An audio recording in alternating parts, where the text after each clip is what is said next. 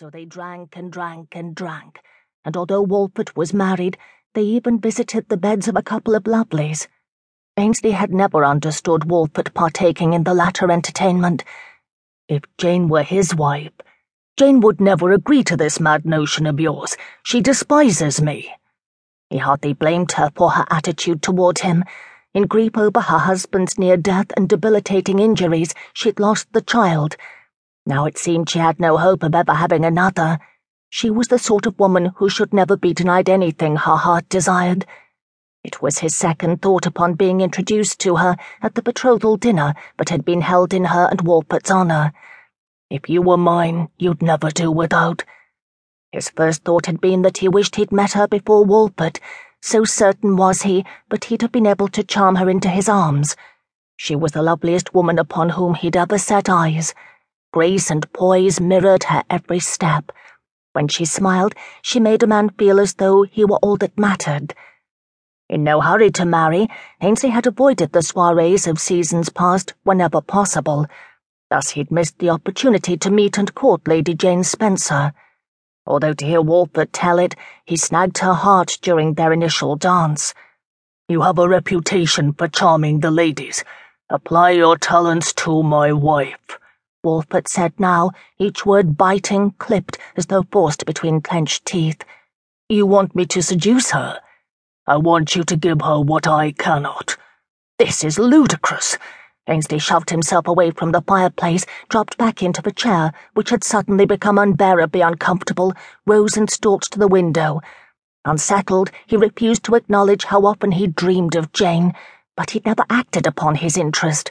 He lived his life by a code of chivalry passed down from his ancestors who had fought alongside Richard the Lionheart during the Crusades. He did not take women who belonged to others. Does she consent to this preposterous scheme of yours? I've not yet discussed it with her. I wanted to ensure you were in agreement with it before I did. He faced a man he no longer knew. Had Walfort's affliction driven him mad? I can predict her answer with unerring accuracy. She'll laugh, she'll slap my face, and then she'll weep, not to mention the legal ramifications.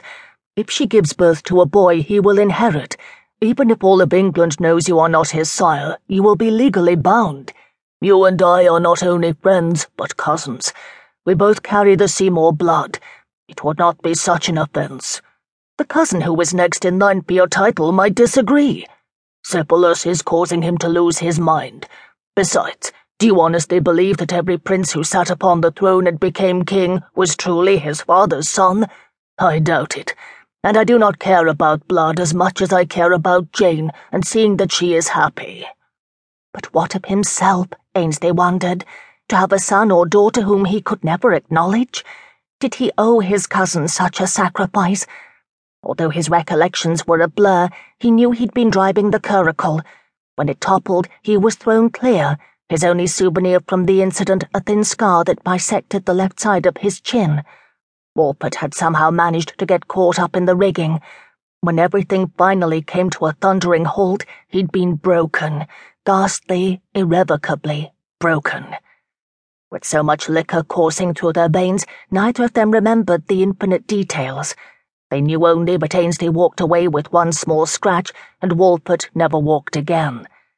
If I decline your invitation to bed your lovely wife, Ainsley asked quietly, the abhorrence of being placed in this position tautening his gut. He'd never taken a married woman to his bed.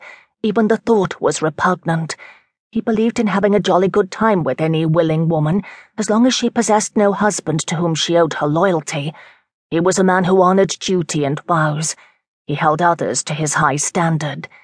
I'll simply ask someone else and my wife could very well have a miserable night of it. But you, you've always had a reputation for being a remarkable lover. You could provide her with a night to remember. She would not welcome my touch. I've no doubt you could change her mind on that score. You seem to have discounted the importance of her not fancying me. Not at all. I consider it to our advantage that she doesn't think well of you. It would reduce the encounter to a transaction unemotional, detached. But knowing you, you would find a way to give her pleasure, and that would be my gift to her as well. She's had three years of celibacy. She's never complained.